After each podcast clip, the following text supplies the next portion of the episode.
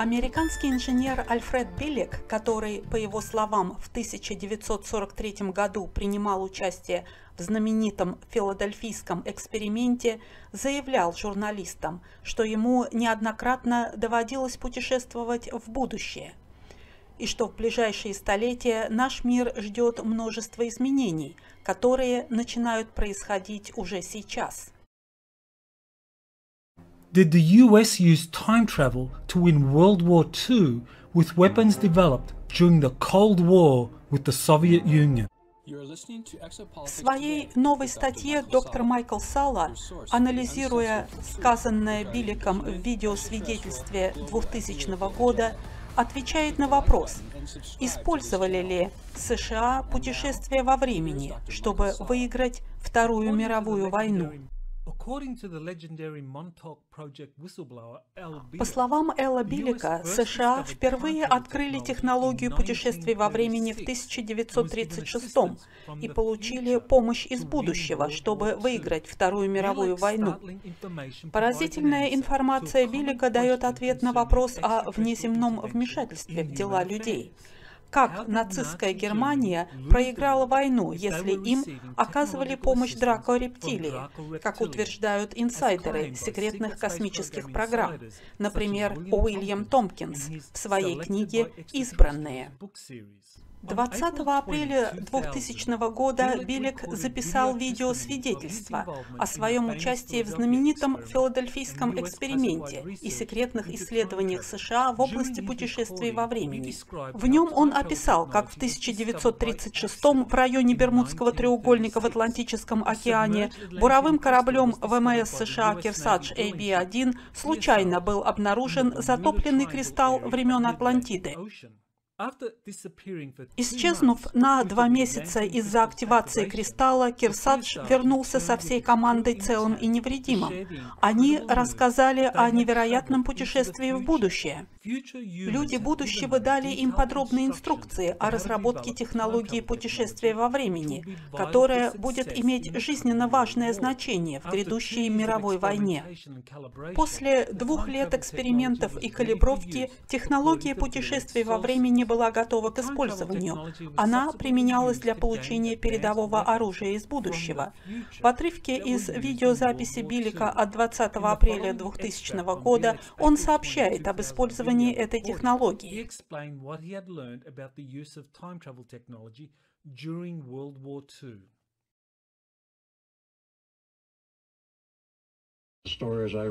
Истории и информация, с которой я столкнулся, частично поступала из Лос-Аламосской лаборатории и заключалась в том, что они узнали, как откалибровать его.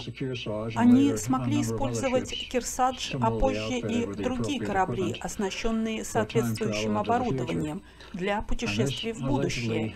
И это, по моим сведениям, якобы стало решающим для победы над нацистской Германией. Мы вытащили из будущего и модифицировали некоторую аппаратуру. И если вы вспомните конец войны, мы сбросили на Японию плутониевую бомбу, а также стандартную урановую бомбу пушечного типа, в то время как бомба в Хиросиме была урановой, бомба в Нагасаки по публичному заявлению не была плутониевой бомбой. Тут возникают серьезные вопросы. В рассекреченном отчете о разработке атомной бомбы была информация о плутониевой бомбе и о том, что на нее ушло все производство плутония Хэнфордского инженерного завода. Требовалось более года, чтобы произвести достаточное количество необходимого плутония. Его использовали для испытания бомбы. Учитывая предыдущие неудачи, они установили вокруг бомбы очень тяжелый стальной корпус на случай провала, с тем, чтобы не потерять весь плутоний и вновь использовать его. Но это устройство хорошо сработало, и на него ушел весь плутоний, произведенный к тому времени.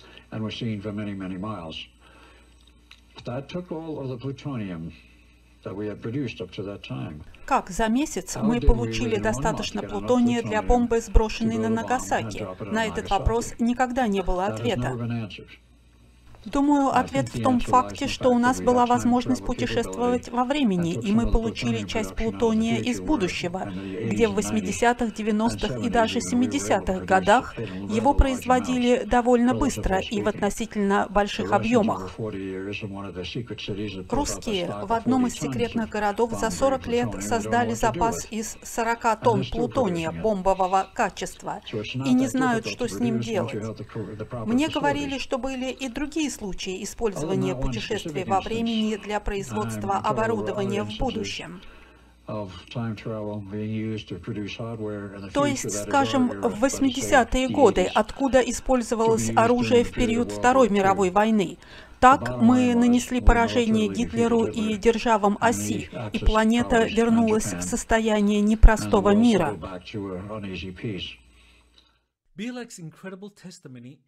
Невероятное свидетельство Билика подтверждается историческими событиями. Кирсанш AB-1 был буровым кораблем, который оставался в строю до 1940 года, поэтому вполне возможно, что он участвовал в открытии древних технологий Атлантиды, похороненных в районе Бермудского треугольника. Кроме того, полная секретность разработки Манхэттенского проекта вызывает много вопросов о том, как два разных типа атомных бомб могут быть разработаны и развернуты с разницей всего в несколько дней, чтобы быстро положить конец войне на Тихом океане. А филадельфийский эксперимент, подтвержденный многими исследователями как подлинный, очевидно является частью исследования путешествий во времени с участием кораблей ВМФ США. Наконец, участие Билика в проекте «Монток» действительно подтверждает заявление о том, что он имел доступ к строго засекреченным материалам на разных объектах, включая черное хранилище Лос-Аламосской национальной лаборатории. Как я уже отмечал ранее, Вторая мировая война была не только временной войной между различными внеземными фракциями, но и затрагивала будущее человечества. Билик фактически утверждает, что был отправлен в будущее, где лично встречал людей в 2137 и 2749 годах нашей эры. Свидетельства Билика наряду с документами, касающимися путешествий во времени, позволяют утверждать то, что влияние человечества будущего сыграло важную роль на события прошлого в нашей истории, такие как, например, Вторая мировая война. Важно и то, что путешественники во времени из нашего будущего вместе с высоко развитыми внеземными цивилизациями находятся сегодня здесь, чтобы помочь нам открыть давно скрываемые знания.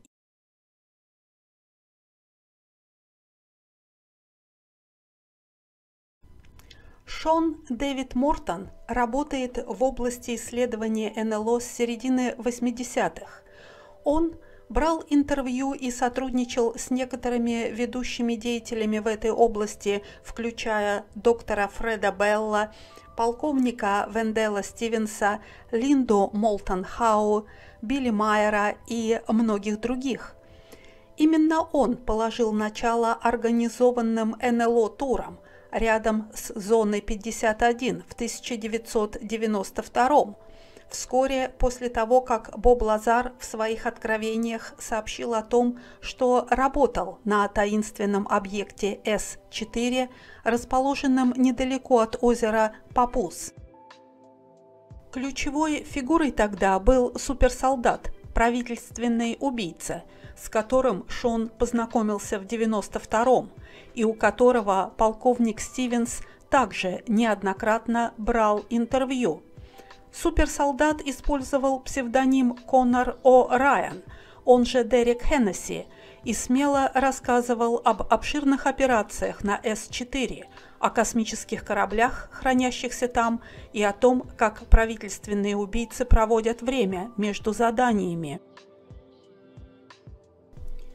Позже он встретил другого правительственного инсайдера. Тот использовал псевдоним Тед Хамфри и раскрыл еще больше информации об инопланетных проектах реверсивной инженерии на соседнем с зоной 51 объекте под названием С-2, где размещались известные TR-3B и его преемники, серия космических кораблей тактической разведки – по его словам, жемчужиной секретных правительственных и внеземных проектов является путешествие во времени, в котором были предприняты попытки манипулировать прошлыми событиями для создания желаемых результатов в будущем. Со временем Шон выпустил основанную на фактах серию книг под названием «Пески времени», в ней он делится своими открытиями и содержанием документов, переданных ему Тедом Хамфри. В этом интервью на канале «Экзополитика сегодня» Шон Дэвид Мортон отвечает на вопросы доктора Майкла Сала. Here's Dr. Michael Sala. Я по-настоящему уважаю то, что вы в этой области сделали, всю работу, проделанную вами по раскрытию тайн НЛО. Но сколько правительство грязи вылило на меня за это. Когда ты становишься их целью, на тебя направлен весь огонь. У вас довольно интересная история жизни. Ваш отец был главой отдела по связям с общественностью в одной из крупнейших компаний TRW, которая работала в области развития секретных космических программ. Билл Томпкинс и я немного сотрудничали. Он четыре года работал в TRW системным инженером, и он говорил, что в TRW разрабатывались по-настоящему продвинутые секретные космические технологии, производство свободной энергии, антигравитационные технологии и технологии возрастной регрессии.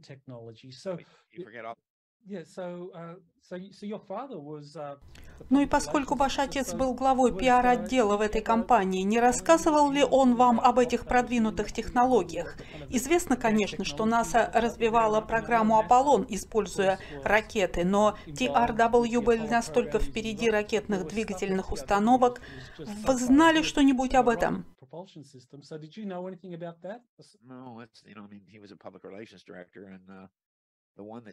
Да, он был главой пиар-отдела, но о чем мы действительно знали, это, например, я вырос со всеми этими астронавтами. Газ Грисом был мне как отец, и это начало интересной истории. Мы были друзьями с астронавтами программы «Меркурий» и корабля-близнецы и «Аполлон». Они бывали у нас в бассейне и на барбекю. Они, бывало, возвращались из космоса, и у них у всех были маленькие, ручные, довольно тонкие 8-миллиметровые камеры производства Bell и Howell. Они носили их в кармане под скафандром. И велась нешуточная борьба среди немецких ученых, которые не хотели устанавливать окно в отделяемой капсуле, а все астронавты сражались за это окно. И всякий раз, когда они возвращались, мы завешивали стену простыней, устанавливали проектор, и они показывали нам НЛО, которые обычно сопровождали корабли программы «Аполлон». Газ, возможно, был наиболее откровенным, и однажды сказал, «Знаете, мы все просто как американская тушенка в консервной банке».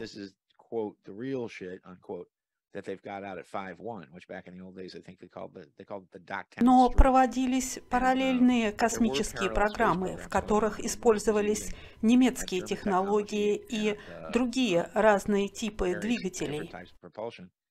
У Кеннеди был выбор, по какому пути пойти, используя технологии, которые мы украли у немцев, или те, которые мы получили в результате крушения НЛО. Начиная с Росвелла, мы научились сбивать их, позволяя залетать в микроволновые сети. Интересный момент относительно Росвелла в том, что там НЛО были повсюду, как мухи, их было очень много, и они бесили военных. И что те сделали? Они установили нечто называемое микроволновая сеть RX-47. So what they did is that they they they put up something called a uh, И они накачивали ею огромные участки пустыни. И случилось так, что эта микроволновая сеть в сочетании с грозой в ту ночь 1947 захватила три корабля. Вот что произошло с этими кораблями. Один из них взорвался и врезался во второй. Первый корабль взорвался над ранчо Мак Бразил, знаменитое место, где были все эти обломки крушения. Второй корабль полетел вниз и рухнул в окрестностях Короны, оставив за собой большую канаву. Был и третий корабль, о котором большинству людей неизвестно, но подполковник Филипп Корса написал об этом книгу «День после Розвелла», которая является одной из лучших книг об НЛО. Вам также следует прочитать «Пески времени», «День после Розвелла» есть еще одна не очень известная книга, написанная Матильдой Макелрой. И я из собственного опыта знаю о ее правдивости, о том, что они захватили, не скажу прямо инопланетянина, поскольку это было больше похоже на аватар, робот, контролируемый женским сознанием. Аватар называл себя Ариэл и разговаривал исключительно с женщиной-секретарем генерала Твиннинга. Случилось так, что в университете Южной Калифорнии я учился с внуком генерала Твиннинга, Джемми. Мы были друзьями и бывало обедали в доме генерала, который после нескольких рюмок часто рассказывал нам о тех событиях. И вот эта книга Матильды Макелрой интервью с инопланетянином. Она просто невероятно интересная. В ней описывается вся история Земли и этой части Вселенной, уходящая на миллиарды лет назад. То есть вы лично можете подтвердить, что отставной генерал Натан Твининг говорил своему внуку и вам о том, что интервью с инопланетянином было подлинной историей, что была эта женщина, которая телепатически общалась с одной из захваченных биологических сущностей и оставила записи об этом, которые впоследствии были опубликованы. Да, и генерал еще сетовал, что она была единственной, с кем эта сущность разговаривала.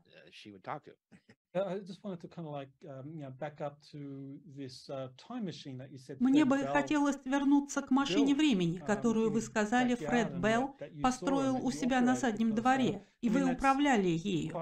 Это весьма замечательно. В то время, в 60-е, фокусом внимания правительства США и многих теневых групп стали технологии путешествия во времени.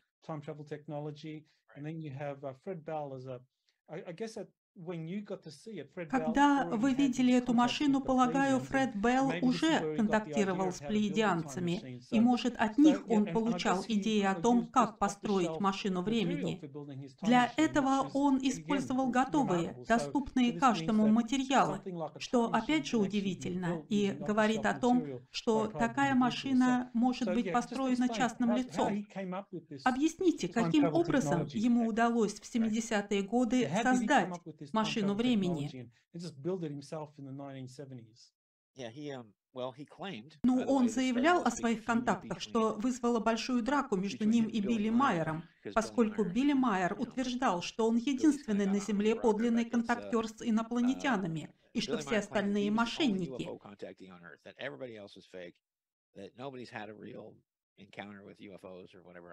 И это, несмотря на то, что я сам читал в его записях о контактах. Пять томов, тысяча страниц. Я тогда работал над сценарием о его случае, который, кстати, никто не хотел экранизировать. И даже в этих записях Семиаси говорит о других лицах, с которыми она была в контакте. Uh, то есть не только с Билли Майером. Так вот, о машине времени она была невероятной. Он работал над ней по выходным. И когда пришло время, я залез на столб в монтерских лазах и подсоединил ее к городской энергосети.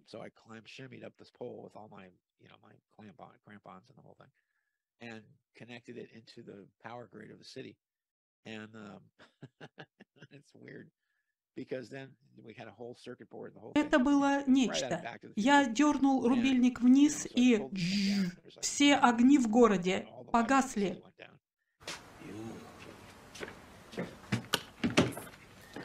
Это безобразие! Опять обесточили весь дом, понимаешь? Он просто издевается. Имейте в виду, мы будем жаловаться на вас в соответствующей инстанции.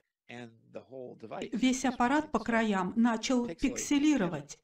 И бум, взрыв, как только воздух из него испарился. И Фред исчез где-то минут на пять. Затем в центре вдруг возникло пикселирование, и он появился как бы изнутри наружу. Я подбежал, открыл дверь этой капсулы, в которой он сидел. Его состояние было плачевным. Uh, uh. Из ушей, носа и глаз текла кровь. Фред крупный парень, Uh, метр девяносто. Мне было нелегко вытащить его, но я перенес его в спальню.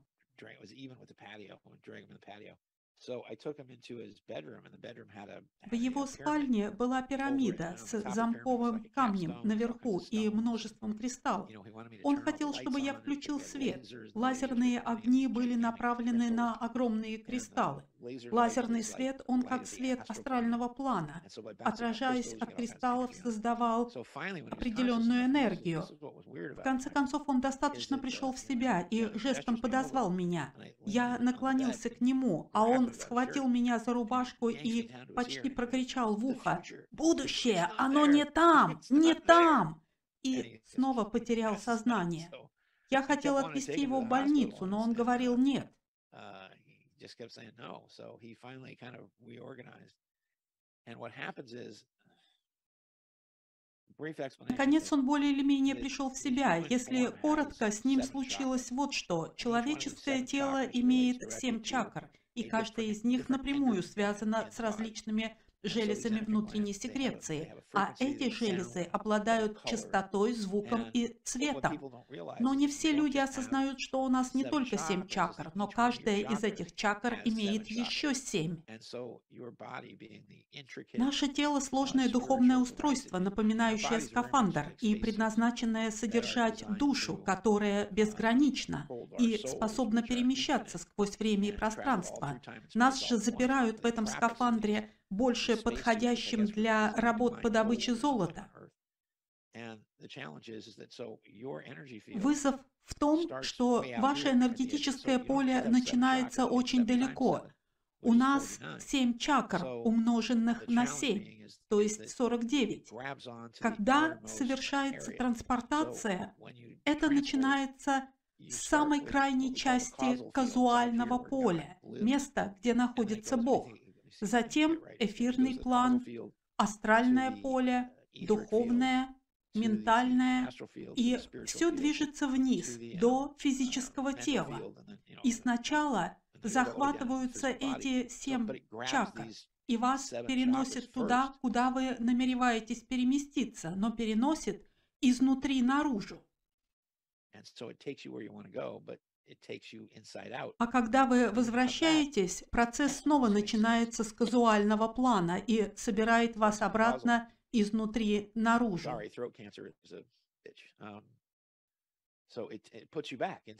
И вот что интересно, почему Фред сказал, что будущее не там, впереди. И я знаю, это странная концепция. Мы думаем, что время, пространство и все творение имеет некую изначальную точку, что ученые, смеясь, называют большим взрывом. Большой взрыв, конечно, возможен, но известно, что скорость света 186 тысяч миль в секунду. Размеры же Вселенной 92 миллиарда световых лет. Если свет может двигаться только с определенной скоростью, а Вселенная, тем не менее, старше, чем время движения света, то нам нужна другая теория. Поскольку большой взрыв не работает на этом уровне физики, лучшая теория такова, что Вселенная как бы возникла из другого места. В любом случае, когда совершается прыжок в будущее, и ваша вибрация, окей, прямо сейчас вы вибрируете на определенной частоте. Если я хочу переместиться во времени, мне необходимо установить связь и вибрировать на частоте того момента, скажем, в прошлом, куда вы направляетесь.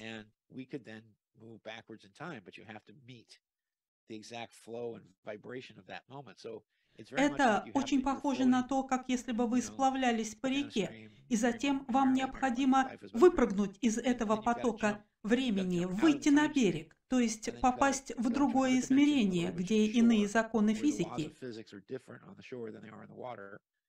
и пробежав по этому берегу, прыгнуть обратно в поток времени, но при этом соответствовать течению, вибрации новой реки. Иначе, если вы остановитесь в этом потоке, может быть что угодно, время, пространство начнут выстраиваться вокруг вас.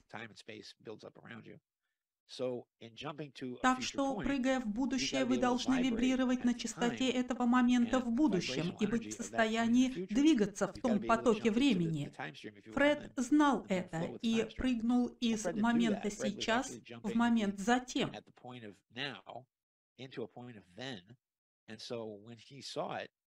Он сказал, что увидел этот момент как светокопию, обобщенный образ, похожий на то, как когда движок выходит из видеоигры, и ты вдруг видишь себя, как он сказал, внутри прозрачной светокопии.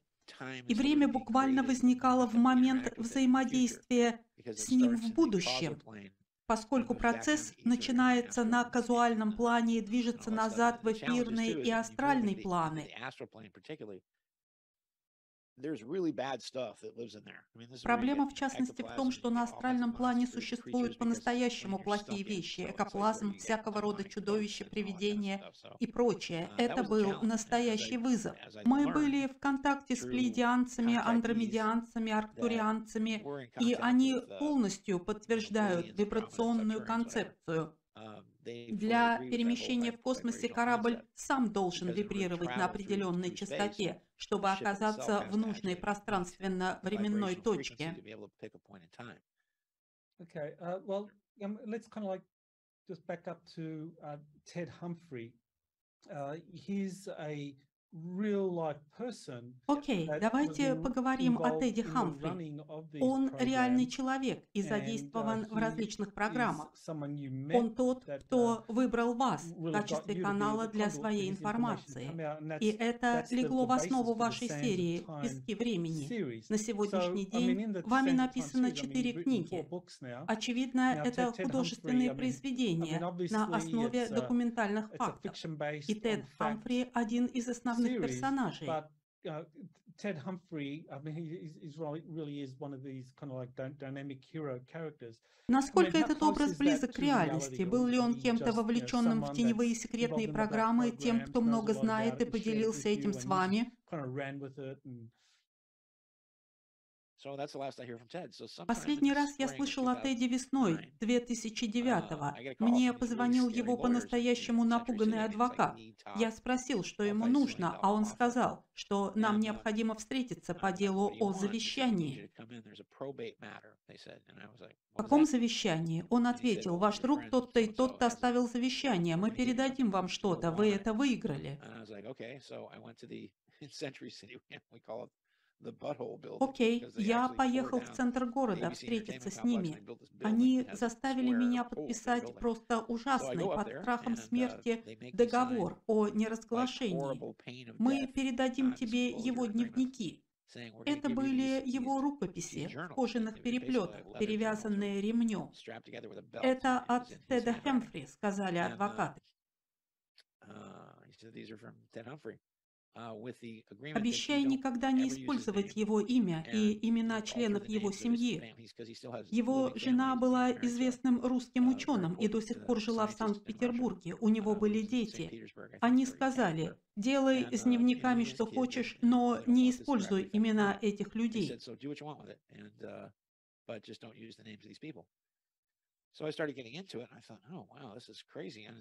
Я стал читать записи. Боже, это сумасшествие. Я стал перепечатывать рукопись. И то, как я решил сделать это, я хотел, чтобы люди понимали, что это подлинная история, но под видом художественного вымысла. Я делал это, чтобы сохранить и свою собственную жизнь.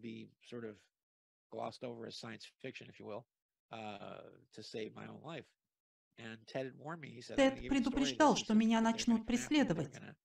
uh. Моя жизнь действительно превратилась во что-то странное.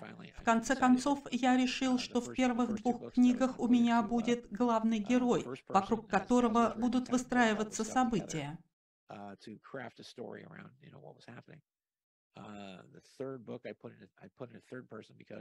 Uh. Uh, В третьей книге я ввел новый персонаж. Это было связано с исследованием технологий, создающих вокруг человека защитное поле при прыжке во времени.